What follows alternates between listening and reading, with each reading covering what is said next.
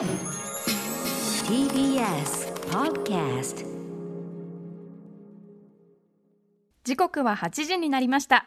TBS ラジオアフターシックスジャンクションこの時間は聞けば世界がちょっと変わるといいなな特集コーナービヨンドザカルチャーをお送りしていきます。早速ですがまずは考えるより感じろということで今日の特集の雰囲気を感じる一曲をお聴きください。本日のゲスト高野万所さん曲紹介をお願いします。作者不明ランヘム・アシュ・アンベはいということで1曲目聴いておりますが万所君。はい。あのちょっとね曲タイトルとかアーティストがやっぱり聞き慣れない感じでいまいちちょっとまだ把握できるもうもう一回言ってくれる？すみません。あの曲名間違えたんですけど、えっとうん。4DJ 4DJ の、うん。えー、カッカンバイレン MA っていう曲ですね。こう DJ っていうのがアーティスト名で。はい。ほうほう、カッカンバイレン MA、僕もベトナム語読めないんで、いい加減ですが、ねでもそんぐらいちょっとまだ我々には未知の領域というのをいつもね、紹介いただいてるわけですからね。はい、はい、えーということでこの勢いに乗りつつタイトルコールを言ってみましょう。本日はこちら。アジアのストリートで踊れアジアンダンスミュージックジャンクションベトナムインドネシア編 by 高野万所はい、えーアジア各地のストリートやアンダーグラウンドを賑やかす独自の最新ダンスミュージックを紹介するアジアンダンスミュージックジャンクションシリーズ。ナビゲートしてくれるのは、えー前回今年のですね1月22日水曜でした。中華系ダンスミュージック紹介してくれた DJ にして街の風景をとんちで読み替えていくアクティビティストリートテクニックの提唱者、えーストリートクリエイター高野万所さんです。えー今夜のテーマは 早速ね、えー今夜のテーマはベトナムインドネシア編ということで、えー西洋とは異なる価値観で発展していくアジアンダンスミュージックの実態を出し食材味付けという独自の分析メソッドで解説していただきます。ということでよろしくお願いします。はい、えー高野さんよろしくお願いします。はい、よろしくお願いします。よろしくお願いします。じゃあ万所さん紹介をうなぎさんからお願いします、えー DJ プロデューサーそして、えーストリートクリエイターの高野万所さんはインドネシア発祥のダンスミュージックファンコットを2008年ウィーケンドシャッフルでいち早く日本に紹介してくれました。また2011年からは TBS ラジオザ・トップ5でパーソナリティも務めておられました。そして今年の1月22日水曜日にはマンヤオというジャンルなど中華系のダンスミュージックのシーンをだし食材味付けという3つの要素から紐解いて教えていただきました。はい、えーということでだし食材味付け三元素改めて、えー、と整理しておくとだしというのは、えービートやベース、まあ、要するにそのグルーブの核となるような部分ということですかね、ははいい。そこにはその民族の好みが割と直接的に現れると。確かにこの、ね、グルーブの好み、まあ、なんかこうゆったりした後乗りがいいのか縦乗りがいいのかみたいなところで確かにばっくり分かれますよね。はい、えーこれがだしと。で、えー食材というのはアジアンダンスミュージックの多くはこのファンコットとかもそうでしたけど、えー、とリミックス曲要するにその有名な曲をねそのフォーマットに載せてこう作り直しちゃうというかね。い、いうようなことですよね。だから要はみんなが盛り上がる曲をさらにみんなが好きな感じで仕上げるみたいな。そういう意味での食材。元ネタが食材ということですね。はい、そして味付け、えーこれがそのビートやベースの上に乗るシンセサイザー上物ね、えーまあペッペンペッペンとかねいろんなのるねファンコットだったらそういうのありますけど。そういう上物の味わいというか、そのあたりが味付けというふうに、えー料まあ料理の料理のメソッドで分析していただくという形になってます。改めて万所君からですね、はい。えーアジアンダンスミュージックってねすごいまあ大きな定義ですけど一応はい。なんとなくこう定義とはどういう感じなのか教えてください。そうですね、えー、と僕が言ってるのは、この場合、インドを除いたアジア圏各国で独自進化して、まあ、独自のグルーブを持つようになったローカルダンスミュージックという定義なんですけど、はい。まあ、ここで主役になるのは、まあ、この前やった中国とか、タイ、インドネシア、フィリピン、ベトナム、マレーシア、シンガポール、ラオス、カンボジア、ミャンマーなんかのはいアジア諸国ですね。うん。でまあ、基本的にあの各国のそのローカル、外国人がほとんどいないようなクラブとかディスコで、まあ、DJ がプレイしてるんですけれども、うんうん。えー、と大体の場合がその、この町の不良系の兄ちゃんとか姉ちゃんとかを中心に、まあ、庶民の間で人気があって、うん。うん。で割と消耗品のようにうん。大量生産されていて、うんうん。であんまりこう芸術的にとか音楽的に評価されることはないんですよ。うんうんでうんあのその国の例えば知識層とかおしゃれな人に行くと、うんうんその国外にその音楽の存在を隠そうとすることも結構むしろあるむしろはあの恥ずかしがるというかねちょっとえーそんなの聞かないでよっていう感じになっちゃうっていうね。そうなんですよね。うんうんうんでこれ多分その、まあ、ナイトエンターテインメントそのちょっとディスコとか悪そうなうん世界っていうのもちょっと結びつきが強いから、あーあんまり知りたくないんじゃないかなと。なるほどね。黒い影がね、うんうんあったりとかもするんで、うんうんうんうんはい。で、まあ、あとこう一般的なリリースっていうのがほとんどなくて、うんうん。DJ 同士とかあの会員制のオンラインコミュニティみたいなとこだけで音源が流通してたりとか、はいはい。はい、でささっきのね、まあリミックスとかだって要するにその有名曲ね世界中でヒットしてるような曲をある意味勝手にやっちゃってるんでそういう意味ではねそうですね、ある意味というか、もう完全に勝手にそうかそうかある意味じゃないか。まず要するにそんぐらいね、えー勝手に流通させちゃってるもんだからってことですよね、はい、著作権的にまあぶつ切ってるのが多いので、はい、多分市場をこう一般のリスナーに求めていない感じですよね、うん。だからサブスクなんかでも聞けないんですけど、はいはい。まあ、YouTube であのうん。DJ がノンストップミックス、うん。ノンストップでミックスした、うん。あの中中国語でいうとこの串焼きしたものは、うん、ミックスを串焼きって言ってねおっしゃってましたね、うん。はい、はい、あくまでだからその要は現地のその人たちにもう本当その場その場で消費される、まあ、そのその場で踊ってわーって盛り上がって、えーそのクラブとかに人を呼ぶというそのもう本当にそういう、えー、切な的な目的で基本的には作られてるし機能してるというそうですね、はい、うんでもだからこそなやつないと聞き込まないのかもしれないですね。ですよねでもだからこそそういうジャーナリストにジャーナリズムによるアーカイブとかがまだ全く当然されてないしっていうかさされる気配もない ジャンルだから本当に実はマンドコロ君だけがそういう視点で今マップを描いてる可能性もありますよね。うんもしかしたらそうなのかもしれません。はいその可。能性もあるぐらいって感じですね。うんで、えー、と前回はまあその中華系、東南アジア系、カオス系、ね、大別できるとおっしゃってましたけど、えーはい。前回、まあ、中華系を主に中中心にねお話しいただきましたけど、今回はどのあたりなんですか、そうですね、今回は、えー、とベトナムとインドネシアうん、シーンについて、どんな音楽があるかはいみたいなことをお話ししたいなと思っております。ちなみに1曲目にかけていただいてあれはベトナム。はい、ベトナムですね。ベトナムのビナハウスという、この後お話しするジャンルなんですけれども。ビナハウス、また新しい言葉が来ちゃった、はいえーベトナムビナハウスとは何かなども含めてですね CM の後高野真所さんによるアジアンダンスミュージックジャンクションベトナムインドネシア編本格スタートです。Junction.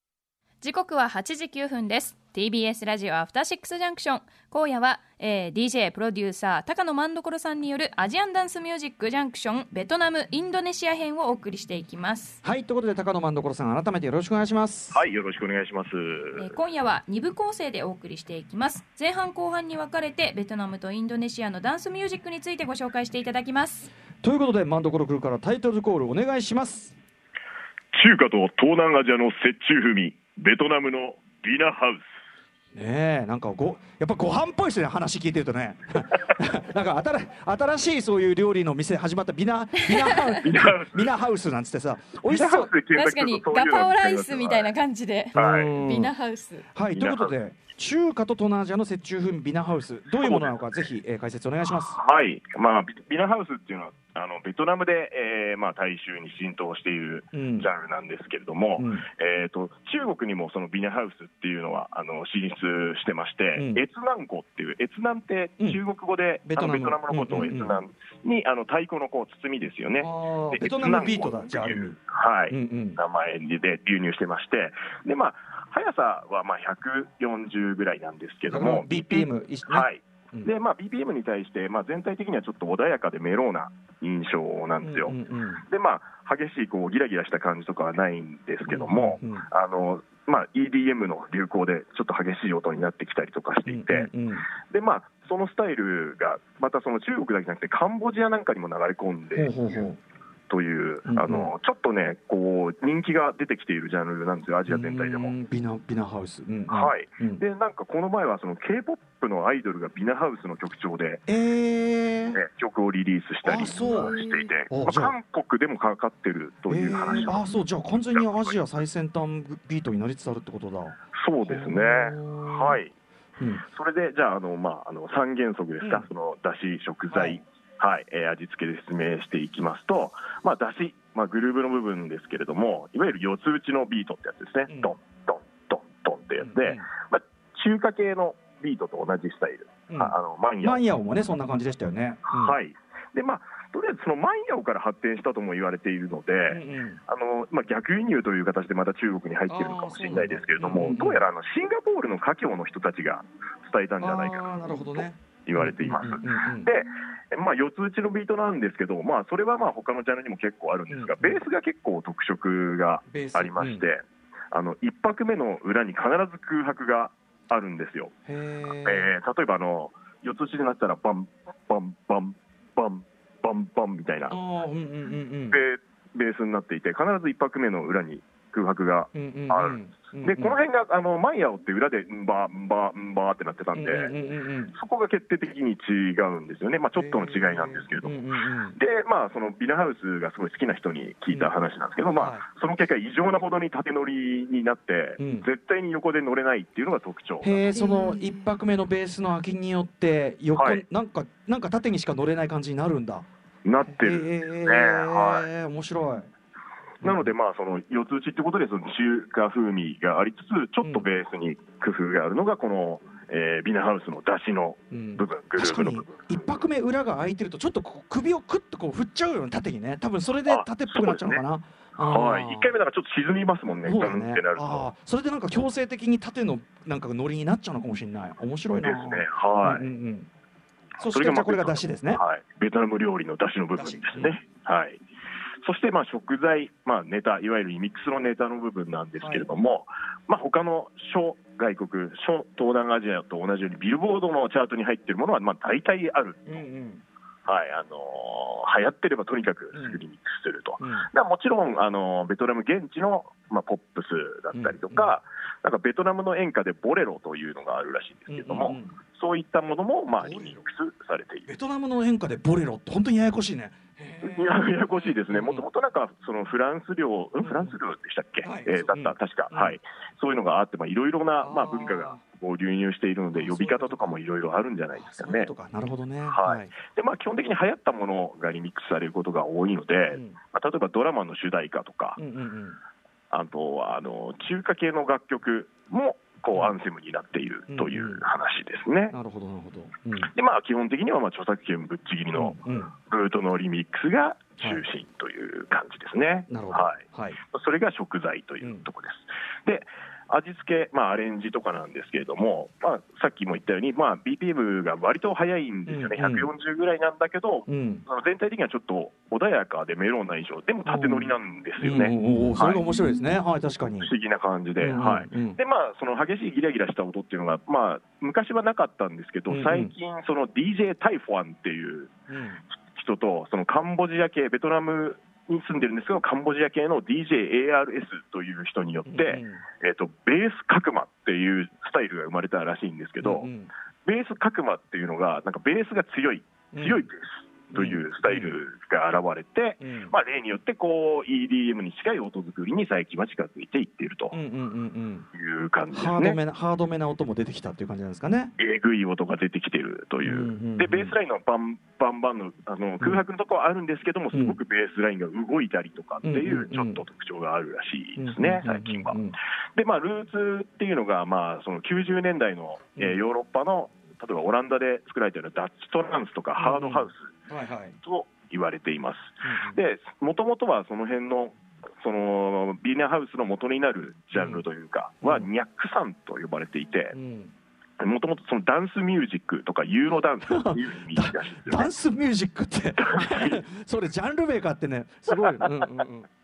まあ、あの黎明期によくあることだったりとかするんですけれども、はい、と呼ばれていて、でまあ、一時期、そのベトリミックス、ベトうん。ベトナムなんでベトリミックスと呼ばれている時期を経て、2011年頃からは統一して、ピナハウスと呼称するという感じになってます。なるほど、はい。えー。いやでもなんかやっぱりあの最初はヨーロッパ流入文化がっていうところも面白いしそれがでもね中中華のそのマンヤオとかその中華的な味わいとも混ざって最終的にどことも違うものになっていくっていうのも面白いですね。そうですね、そこでまたそのスタイルが生まれて進化をし続けているっていうのが、はい。でしかもいさそのい使ってる要素そのものは一個一個前からあったものなのにトータルになるとビナーハウスとしか言いようがない特徴になるんですもんね。そうなんですよね、うん。そのさあのだしだし食材うん調理でうんうん。こんな感じになってしまうという。えーちょっとじゃあはい。もうちょっとじゃあビナーハウスの曲を具体的に聞いてみましょうか。はい、うん。これちょっと古い曲なんですけど、えーランヘム・アシュ・アンベこれちょっと作者が不明でわからないんですけども、ちょっと聞いてみてください。はい。ということでえっとこれはもう一回きょなんだっけ曲名が？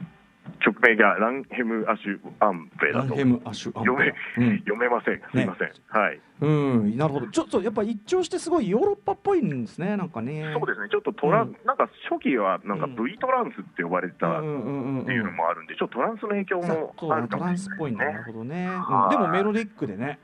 あんまり、ねあの一連のそのアジアダンスミュージックにありがちねあるさすごいこうなんていうのビキビキっていうかさビッキビキに味濃い感じっていうよりはなんか確かにちょっと薄味というか、はいあのースープの色が薄い感じの、まあ逆逆にこうなんか、ま、間口広い感じもしますけどねメロディックはい。うんうんうん。なんかあのマンヤオの前回のマンヤオのゆっくりめなやつとかに結構似うんうんてるかなああそうかそうかそうかそうかはい。まあ、うん。ベースラインがやっぱり特徴的ですよね、うん。ね。バンバンバンって。いう、うんうんうん確かに。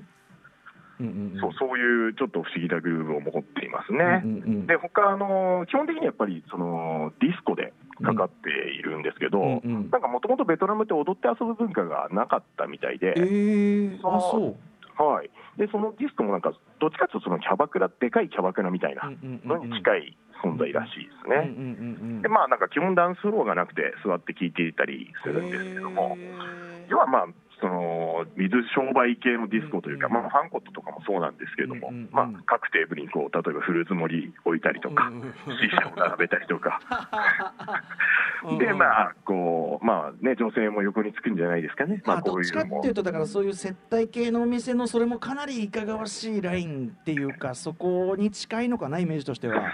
そうかもしれません。でなんかあのショータイムもあるらしくて男女とものそのセクシーショーがついてたりとか、はい。これまあなんかインドネシアでも僕見たんですけど、うんうん。なんかそういうところではありますよね、うんうん。はい。でもそういうところでさでもオリジナルのダンスミュージックが進化してくるのが面白くない？だってそういうところだったらかかってる音楽なんか何でもいいじゃんみたいになりそうだけど、なんかなってくんだね。そうなんですよね、だからやっぱりその民族の好みとかが、うん。日本だとね、風俗とかだと、そのユーロビートとかそうだね。J, ユーロの謎歴史があるもんね。だから なんかその、そういう時に高揚させる時に あんのかな？その民族に合った紅葉のさせ方っていうのがあるのかもしうれないですね。んなるほどなはいはい。そうそれであと、まあ、ちょっと面白いのが、うん。ビネハウスはあの、まあ、ビアハウスっていう施設があるらしいんですけど、はい。向こうで。うん。で、まあ、要はビール飲むバー、DJ バーみたいなところなのかな、そこの、あのー女性 DJ っていうのがすごいいっぱいいるんですけれども、ええ。その辺の女性 DJ っていうのは、その DJ の技術を別に求められていなくて、うんうんおっぱいの大きさを求められているっていう、まあどっちかっていうとこうパフォーマー側というか、はい、うんうんうん、あのーなんかそこをすごい重視されるみたいで、まあ、そういうこうなんかおっぱい女性スター DJ っていうのがめちゃくちゃ多くえでもその人のその存在で人が集まってきたりはするようなそういうこうあれなんですね。はい、なんか多分そういうところで人気がある子が他にまたゲスト出演したりとかっていうのでちょっとこうやっぱりビジュアル、まあ、特にもうおっぱいのビジュアル寄りというか、えーちょっとえーえはい、ミミックスはどうしてるんですかねじゃあね？ミックスはまあやっぱテクノロジーがすごい発展してるんで今できちゃうんだよな。はいまあ、自動でピッチ合わせたりとかっていうところでカバーできるので、かつてのファンファンコットのさ厳しい徒弟制度からするとね。またちょっとね。うんねね醒の感がありますねそれね。はい、でそうなると、やっぱりその現場で人気があるっていうのは、こうひたすら派手なこう演出とか、VJ とかの演出とか、まあ、容姿の良い女の子の DJ っていうのが。はい、中心みたいですね。うんでうんうんまあ、トラックメーカーとかその曲を作ったりしているのは男性の実力派みたいな人たちももちろんいるし、まあ、うん DJ もいるんですが、やっぱりちょっと女性が多いという。はちょっとなんか今までにないシーンのあり方ですねこれもね。はい。うんうんであのちなみにあのアジアが誇るあの韓国のおっぱい DJ、DJ ソーダさん、アジアが。そうなんですか？うんうんうんうん。あの食べ物の食い方が異様に汚いことで有名な、そんなにおなじみ？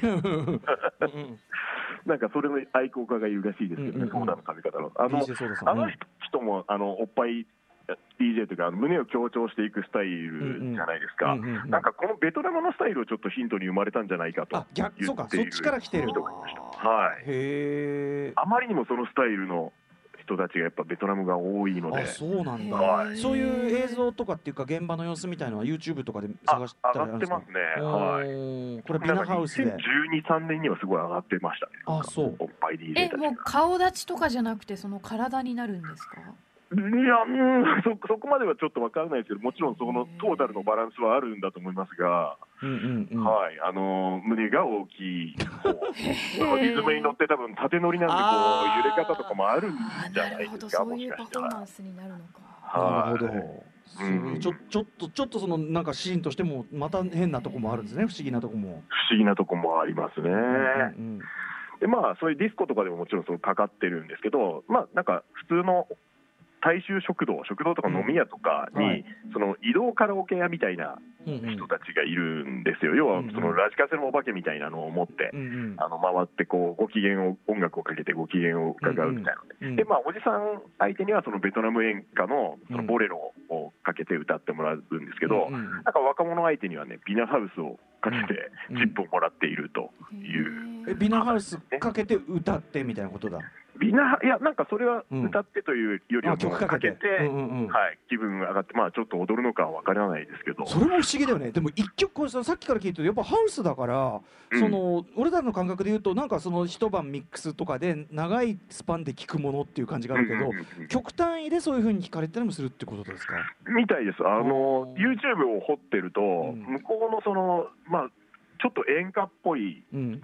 見た目の歌手が、うん DJ ブースの中に入り、うん。女の子を横に2人、えーまあ、備えてというか、挟ませて、うんうん。DJ ブースで朗々と演歌っぽい歌を、えーあー。ピナハウスのビートで歌っているっていう映像があったりとかうんうんうんうん、スタジオライブみたいのもしているので、うんうんうんまあ、もしかしたらその結構ポップフィールドにうんうんも、このビナハウスのうんこのグルーブっていうか、ビートが入り込んでる感じがしますね。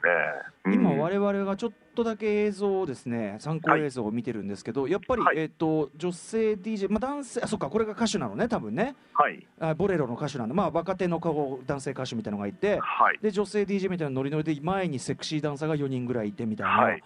うん。なんかでもななまあこうやって見ると映像で見るとなんか納得感もありますね。ああなんとなくこう、うんうん。なんて言えばいいのかね。セクシーダンスパフォーマンスユニットみたいなそうですよぐらいね。の感じっていうか。まあでも、その歌手がそのブースの中で入って歌ってるっていうのは、うんなかなかそのスタジオライブみたいな映像うん、確かに確かにそうだよねこれは不。思議ですよね、なんか。これはテレビなの前に出ないっていうのは。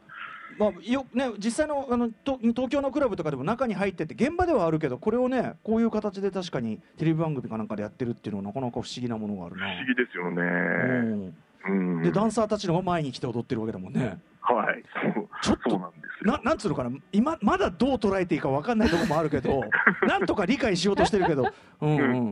まあ多分これってビナハウスのビート自体がものすごい人気があるので、うんうん。もしかしたらその演歌系の人がこううん。すり寄っていったじゃないですけど、はい。取り入れてやってる可能性はありますまあ、ね。日本でもさその例えば演歌歌手の人がその時その時の流行ってるそういう、まあ、ダンスミュージックだったり音楽形態に合わせてやるってまああるじゃないですか。はい、だからまあそういうものなのかもねこれはね多分そういうものだと思います。あの、うインドネシアでもそういうのがあったらしいので、やっぱり。でも、はいその消費されてる現場っていうのがやっぱりストリートっていうか、うんあの決してそのなんていうかな海外向けが例えば外国からのお客さんが来るようなところじゃないないものすごい超ドメスティックなところで消費されてるっていうその現場が近いっていうか同じだから、はいやっぱこういうことも起こるってことかな。そうだと思いますね。どっちにしろかなりこう、当たり前に浸透しているという感じはうんうんしますね。なるほどね。ううんうんうんん。マンもねそこら中でまあいろんなところでお店飲食店のところにかかってるなんておっしゃってましたもんね。ねはい、うんうんそうですね。そういうのに近いってことか。うん、でなんか音源の入手法がちょっと他と違くて、他の国と、あのはいまあ、YouTube だと DJ ミックスばっかりなんですけど、サウンドクラウドうんで、楽曲が結構フリーでダウンロードできるんですよね。うんうんだまあ、その他の国と同様にその音楽を売って儲けるっていうシーンじゃなくて、うんうん。まあ、あくまでもその現場でのその経済活動で回っているという感じはしますね。うんうんうんでその DJ ミックスなんかもそのうん百万再生とかっていうのがあったりするんですよ。うんうんでチャンネル数もすごく登録者数も数十万人いたりとかっていうので、うんうん。その隠したがるけど抑えられない広がりというのは、はい、うん。感じますね。多分そういうミックスとかはい。をずっとかけっぱにしてたりもするんでしょうね、要するにその音源を買うという発想がないからこそ。そうですね、うんうんうん。はい、だから昔、その屋台とかでその100円とか50円で CDR を売っていた文化がん今、その YouTube に全部なっちゃっているっていうのがあって、あの要はその辺の兄ちゃん姉ちゃんがスマホで聞いたりとか、流しっぱにしてるっていうのがあると思います。だからね、はい。再生数がもうあのそういうジャンルの方が増えていくっていうのは当然ありますもんね。うんうんだと思いますね。いやーでもビナハウスなんだろうな、そのやっぱりそのあのおねおっぱい DJ とかその現場の感じも含めてなかなかちょっとやっぱすなんていうの？独各国のいろんな理由あれがあるな事情がな。ね、お国柄というね。か、はい、でもちょっとその風俗感的なところと近いっていうのはやっぱりそのファンコットとかともなんかちょっと通じる感じがしますけどね。そうですね、でではい。も日本のそのね J ユーロがああいうところでかかってるっていうのも考えるとやっぱバンコク共通感もありつつって感じですかね。はい、母国語で調子がいいやつみたいな、調子がいい。調ね。子がいい。さあ、はい。ということで、えーここまでは高野万所さんにまずはベトナムのダンスミュージックビナハウスね、うん。えー解説していただきますでも今まで全く知らなかったからね。勉強になりますねこれね。はいということで後半インドネシア編もお願いします。はい、はいどうぞ。もはやジャンルというよりも手法、インドネシアのファンコット。はい。まあ、ということで、ファンコットはね、もう、はいま、万所さんがもう長年にわたって、まあ、研究かつ、まあ、実践というかね。日本における紹介、えー第一人者として活躍されてきましたけども、はい、改めて。そうですね、はいえーと、ファンコットっていうのは、まあ、インドネシアを中心に、まあ、2000年代ぐらいから続く、まあ、一大ジャンルであります。うん。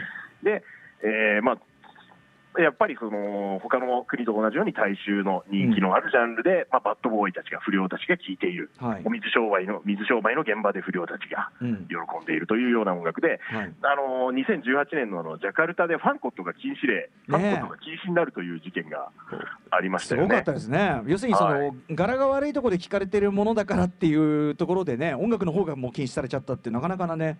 事すごい話ですよね、うんあの時ちょうどそのアジア大会があって、はいはいはい、そうでした。街をきれいにするじゃないですけど、うんうんうん。はい、ちょっとそういう漂白していくっていう意味いわもあったゆる浄化運動的なことがあっ浄てのことでしたね、はい確かに。はい。うん。そうなんですよ。で、うん。まあ、そのジャカルタではやっぱりその禁止令が明けて間もなくまたそのコロナ的なうん。あれになっちゃったんで、あのーディスコとかも営業できずに、結構そのジャカルタ最後の牙城と、ファンコットの牙城と言われていたゴールデンクラウンも、あのー閉まってしまったんで、ほぼほぼジャカルタでは死滅あのに近いーという状況ですね。さっきのね、あのー、マンドクルのさっきの、えっと、ビナーハウスの説明もそうですけど、基本的には現場で消費機能することに特化した音楽だから、現場がなくなっちゃうと、ジャンルそのものがなくなっちゃうってことなんですね。そうですね、うんその音源を売って回っているような世界ではないというのがあるので、はい。うんはい、じゃあ、ジャカルタでは壊滅状態。はい。でまあ、あとはそのジャカルタでは壊滅状態なんですけど、スラバヤとかメダンメダンというその地方都市では、うんやはりこう根強い人気がうん。あると言っています。が、はそのメダンというところに関しては、すでにちょっと後で述べようと思うんですけど、うんうん。新ジャンルができて出てきてへてー、それに置き換わってきているという、かなりファンコットは結構、社用というか、うん。インドネシアではちょっと厳しくなっているような雰囲気がします。まあ、生まれて20年近くも経ってるからそろそろそこから派生新ジャンル来ても確かにおかしくないじゃないですよね。うんなんですよ。で、なんかその DJ たち、やっぱりコロナですげえ困ってて、うんうんなんか TikTok をすごいやったりとかしてます。ええうんうんえすえ TikTok でこう存在感をアピール？そうですね、うんその TikTok にで、そのファンコットとかに合わせて踊ってる子たちがたまにいたりとかするんで、うんうんうんなんかプロモーションとして一生懸命そういうことをやっているみたいですね。なるほど。で、まあ、その DJ ミックス、安いその50円とか200円とかの屋台のがなくなった代わりに、やっぱり YouTube にそれは変わっていて、うんうん。あの毎月こう無数の最新ミックスが、有名無名 DJ を問わずにアップされていて、それがまあ異様な再生回数というやつで。まあ、地方の,、ね、そのお店の店頭でかかったりとかっていうことで回っているんだと思います、DJ が直接いなくてもそういう形ではみんな使ってるしその需要と供給が相変わらずそれだけ盛んなのすごいですね。それはすごいですね、うん。でも YouTube で聞かれても、ね、現場がないとっていうのはあるとは思いますが、やっぱさすがに儲かんないもんねそれだけだとね。です。よね。おーでまあ、2014年頃まではそのプロフェッショナルなその DJ とかリミキサーの職業音楽みたいな感じで存在してたんですけど、うんでしたね。やっぱり、まあ、シームが取り巻く状況もやっぱり変わってきてるんで、うんうん。そのシングル楽曲とかファンコットの制作キット、そのの音、ループとかですよね、うんうん。素材みたいなものが流出したりとか。であとは YouTuber になってる有名な DJ もいたりして、うんうんうん。それがファンコットの作り方のハウトゥー動画をアップロードしていたりとか、覚醒の感があります。ねこれねあのすごいですよね。うなさん。はじめちょっと初めてね聞くリスナーの皆さんに改めて言っておくと。万所君がねそのいろいろ調べて現地に行ってうん。話聞いた頃はもう厳しい徒弟制度でもはい、うねあのもうガチガチに縛られてて、その2010年頃もっと前の話で、僕聞いた話では、そのバリ島で DJ してた人がいて、うんでそのかけてる曲が、そのうん。そいつでは手に入らないはずの、うん。あの流出とかをすごいぎあの厳しく制限してるんで、見つかったやつがその場であの DJ セット全部取られて、うん。ボコボコにされたっていう話も聞いたことがあるぐらい、そのぐらいね。はい厳しいものだったし、あとあのそうなんですつよなぎとかミックスの技術とかめちゃめちゃうるさかったんだよね だってえね。ーなんか資格制みたいな感じだったってことですか？そうですね、そのスクールで、そのまあ、びびっちり叩き上げでこうた鍛えられて、まあ、ディスコとかに就職するみたいな。世界だからこそ、ま、万所君が海外から来て、まあ、ようやくって感じで認められるってとこまでがね大変だったのにね、そうですそうね。考えるとこのオープンソースぶりはなかなか覚醒の感がありますね。そうなんですよ。もう本当時代変わったなっていう感じが。うんうんうんはい。なので、今までそのファンコットに興味があるけど、その怖くて現場に行けなかったようなうんうんデスクトップミュージック、DTM とかを、うんうんまあ、趣味にしているちょっとオタク系の若者たちがうん最近ギミキサーとして、まあ、うんどんどんデビューはしています。へーうんうん。ただ、まあ、その子たちもその楽曲を売ってるというよりは多分趣味で作ってる感じで、うん。でその傾向としてはその多分日本のファンコットの影響だと思うんですけど、これも逆輸入でそのアニメ主題歌とかをリミックスしてるんですよね。影響をついついにこう、うんうん。逆に与え始めているようなほど、うんうんうん。動きが、日本はい日本で盛り上がって、それこそ万所君がね、こう布教した、えーファンコットで、その日本のアーティストが作ったような、そういうオタク的カンセプトの融合みたいなところが逆輸入されていった。そうなんですよね。はい。まあ、そのオタク系じゃなくても、ちょっと面白い動きだと、そのうん。ファンコットって向こうだと、やっぱりちょっとこう、いなたい、ダサいみたいなところを、まあ、ちょっと一周した目線で、うん。その流行の例えばインドネシアの、うん。まあ、インディーバンドとか、うん。まあ、ちょっとおしゃれなシティ・ポップとかも流行ってるじゃないですか、インドネシア。で、そういうのをあえてファンコットのリミックスして、ななんかその音箱系のクラブで、ファンコットのカルチャーをちょっとパロディしているようなグループも出てきたりしてるんで、ちょっと多様化はしてますよなるね。ほどね。はい。うん。うん。で、まあ、日本だとやっぱりそのアニソンのリミックスのイベントでファンコットかけられたりとか、まあうん、主にインターネット音楽みたいな感じで深掘りしている子たちが、うん。うん。若い子たちがたくさんいますね。VTuber の楽曲のリミックスに入ったりとかしてます。うん。うんうん。なんかだいぶそのサイバー系というかう、んうんうん。はい、オンラインの動きに、んはい、注目が集まっているような感じですね。そういう意味ではファンコットっていうそのイズムそのものはやっぱりもう根深くインドネシアのダンスミュージックそのものにもう根付いちゃってるってことですねこれね。そうですね。うんもうあの、ね、ジョッキー・サプトラっていうあの伝説の DJ 曰く、このファンキービートというそのうん200、4拍にスネアが入ると、ダトットタっていうビートはもう本当にうんこう、インドネシア人のもう精神的なところから、うんうん。あのの魂のグルーブというか、そういうものなんだろうなと思います。はい。はい。そんな感じでじゃあちょっと最新ファンコットになるのかな？ちょっと曲とかも聞いてみます？はい、うん。ちょっと聞いていただいてよろしいでしょうか。はい。聞いてからじゃあ解説ですかね。はい、うん。えーとですね、えー、45秒ぐらいからちょっとかけてほしいんですけど、えー、とこれ、日本のクリエイターの曲です、めちゃくちゃレベルが最近高くなっているんで、聞いてほしいです、えー、 On My Way Hard Mix RN&LT。はいということであのドッドッドッドッドッってこのさこの感じとかもろもろのあファンコットだなっていうこう構造を聞くとちょっとほっとしますねなんかね耳慣れほっとしますよねももはやねもはや見慣れてるっていうか我々にとってはね、うん、これ日本のでもアーティストの方が作ったそうですね、うんはい、もう相当技術が上がってて、もう RN&LT 全然僕より上手ですよ、RN&LT 今のは。こはい、おおいくつぐらいの方なんですかもう、えー、と21とか28、そういう22とか、もう前半の、はい、日本のクリエイターがいてっていう。あとやっぱりあれですね。なんか時代を経てその最初のファンコットの、まあむね、当時最初聞いた時の感じよりだいぶやっぱ洗練されてますねなんか。そうですね、ん。あのいわゆるこう洗練されてないことによるエキゾチック感みたいなのうんうんがなくなってはきてますよね。うんうんうんなんかそうそういうワールドミュージック的な視点じゃなく、なんかうんうん。ダンスミュージックとしてよりうんうんうん。強度を上げてるようなうんうん感じはありますね。なるほど。はい、うん。始まってきてると、はい、はい、でこれがやっぱまあその最近は最近は日本でもこんぐらいのものが出てきてたりと、そうですね。はい。ああとインドネシアもあれですか？やっぱりりそのジャカルタ離れて各地方で発展していく中で先ほどねメダンがなんつおっしゃってましたけど、はい。うん。そうなんですよ、そのファンコとこんだけちょっとこうジャカルタで落ちて、まあ、インドネシア全体でも落ちてるんですが、それはなぜかというと、やっぱり新しいジャンルが出てきているんですが、一つはあの、まあ、これは僕がファンコット発見した頃から存在はしてるんですけれども、ファンコットが禁止になって以降、より伸びたっていうブレイクビートって呼ばれてるジャまたねンルが。また、はい。あのややこしいあのジャンル名をつけてくれるなっていう。ややこしいブレイクビートってねっていうジャンル名なのかっていう、まあ、要は遅いファンコットなんですけども、これもちょっと、あのーなんだろう、だし、食材、味付けで言いますと、要するに BPM130 前後になったファンコット、ファンキービートが基本で、ベースもファン、はい。コッ、トが180ぐらい。うん。180です、はい、うんうん。まあ、遅いファンコット、うんうん。で、まあ、ベースはそのファンコットの基本ベースのダダンダンダダンがゆっくりになったっていう感じですね。はい。でまあ、食材に関してもほとんどファンコットと変わりません、ビルボードチャートとか、まあまあ、最近の普通の EDM がかかったりとか、うん。まあ、インドネシアのポップス、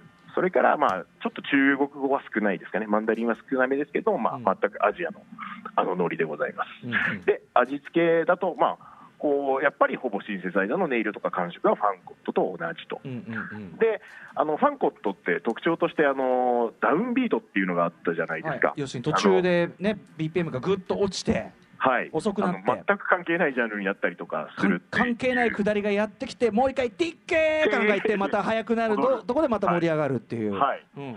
あれをやっぱ踏襲してまして、うん。あのやっぱり楽曲であの全く関係ない BPM 曲調に改変してまた戻るっていうのもうんうん。ありますね。なるほど。うん。要するに多分思想的にはそのうん。ファンコットと全く同じで、まあ、速さが違うというんううことだと思います、はい。多分速いのに疲れちゃったんでしょう ちょっと突っ込ん。突っ込ん突っ込むちょっとねあのスピードは速すぎた。あれがもうね、その15、20年とか続いていたんで、そのまあ揺り返しもあるかもしれないですけど、うんまあ、とにかくブレイクビート、今、主流になってあきてます。こっちが遅くだ遅い方が主流になってきたらへー。はいちょっ主流にはとなってますね。聞いてみたいなどんな感じなのあか。じゃあ聞いてみましょうか、そしたらですね、えーこれは、えーこれ D えーアザイという人の悪、えーケダリリアンセワ2019という曲、聞いてください。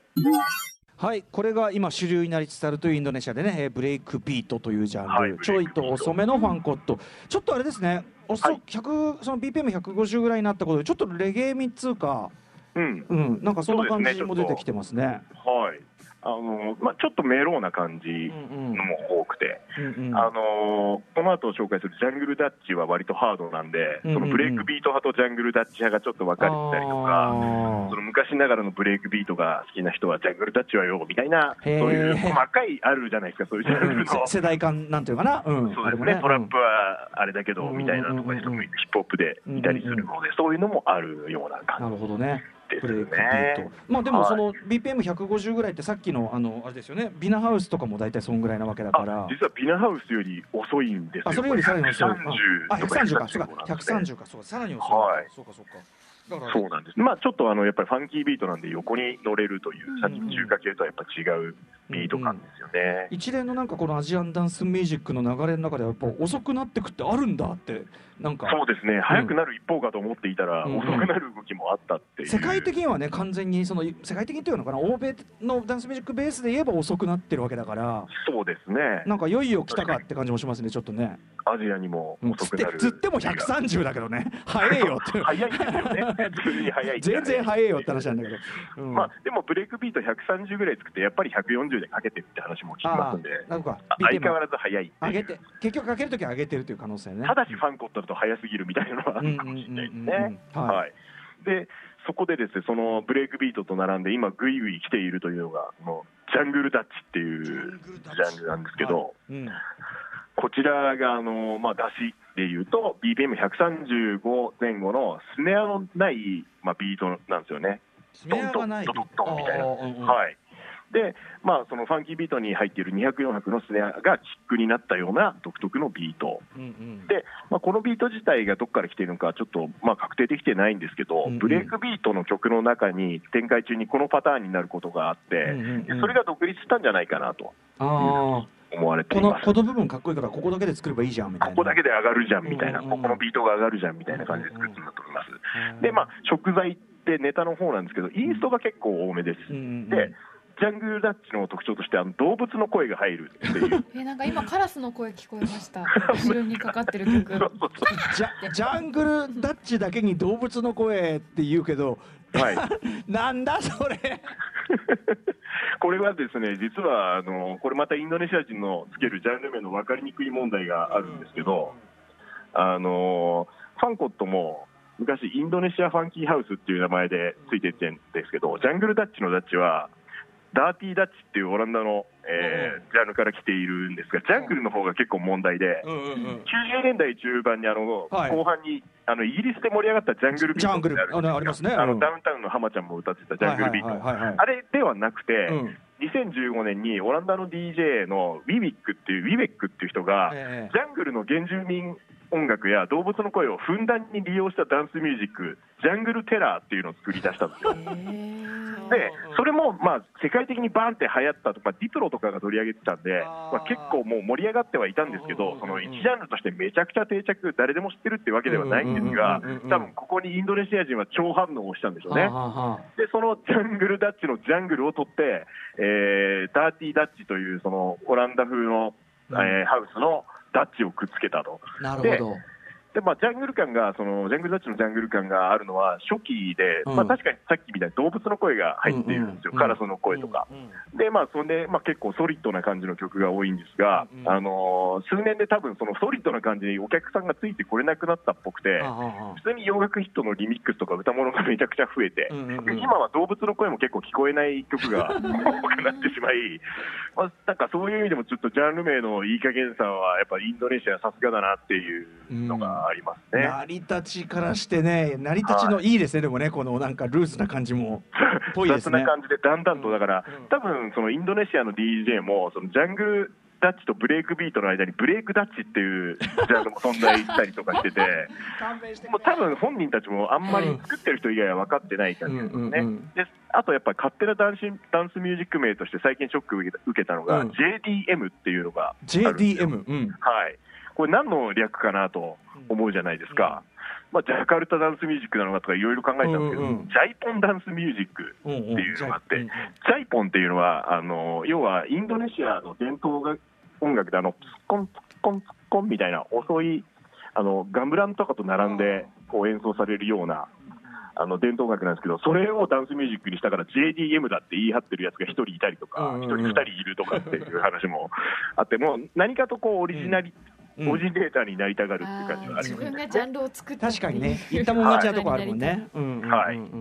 で、まあ、それで、まあ、話戻るんですけど、味付けのところだと、やっぱりその得体の知れない動物の声とか、加工したボイスサンプル、うんうん。で、ちょっとトライバルなんですよ、ビートが。はいはい。はい、あの太鼓が入ったりとか。うんうんうん。ジャングル感はそこはねじゃあ。うん。はい。なんかこう、なんかテクノとかシカゴハウスの音に通じるようなものがありますね。はい。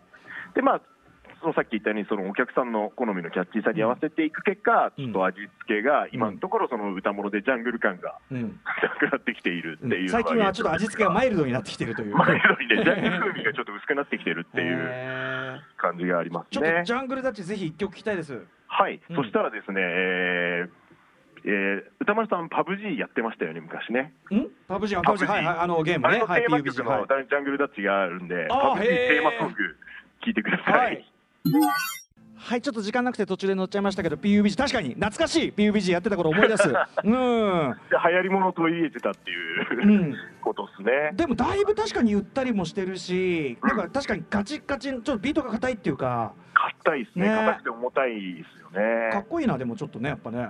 うん割と普通にかっこいいというやつに当てはまる気がします、うんうん。これは。ジャングルダッチね、ジャングルダッチ。これも要するにブレブレイクビートと並んで今、えっとファンコットに変わって主流化しつつある。主流化していますね。うんうんうん。はい。はいちょっと駆け足になってまいりましたが、えっとベトナムインドネシア、えーねえっと動きがあって、特にやっぱベトナムビナハウスはまだ全然分かんなかったし知らないシーンがやっぱいっぱいありますねこれね。ありますね。うん、ちょっとこれね、あのい今はちょっとなかなか辛いけど、いずれちょっと現地調査もお願いしたいですね、またね。わかりました。はい。はい、よろしくお願い引きしたい。続き調査をしていきます。うん、いや、最後にまた勉強になりました。万所君、えっ、と、えー最後にお知らせ事などありますか？あはい、えー、と毎週金曜日に DJ 配信をやってます、そして最近、サイバーアシッドパンダカフェというオンライン居酒屋を始めました、うんうんはい、でそこであのイベントとかも6月11日にあの南アフリカのゴムの DJ のミトコンドリアさんとあの越境ダンスホールの淡井さんという二大辺境、うんうん。あの音楽の女性 DJ のトークをやったりとかしてます、あとはい YouTube も最近頑張ってナードコア上げてるんで、うん。あのもしよかったら Twitter マンドコロハイフえーアンダーバーインフォをチェックしてください、ありがとうございます。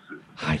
えストテー。クもまだやってます。はい。ん？な何やってる？ストテクね。ストテク。あストテクもあの、やってる。はい。はい。おあの音源もまだまだこちらもお待ちしてますからそっちもね。はい。よろしくお願いします全然。ありがとうございます。はい。えーということで本日以上アンジアンダンスミュージックジャンクションベトナムインドネシア編でした。高野万所君ありがとうございました。ありがとうございました。ありがとうございました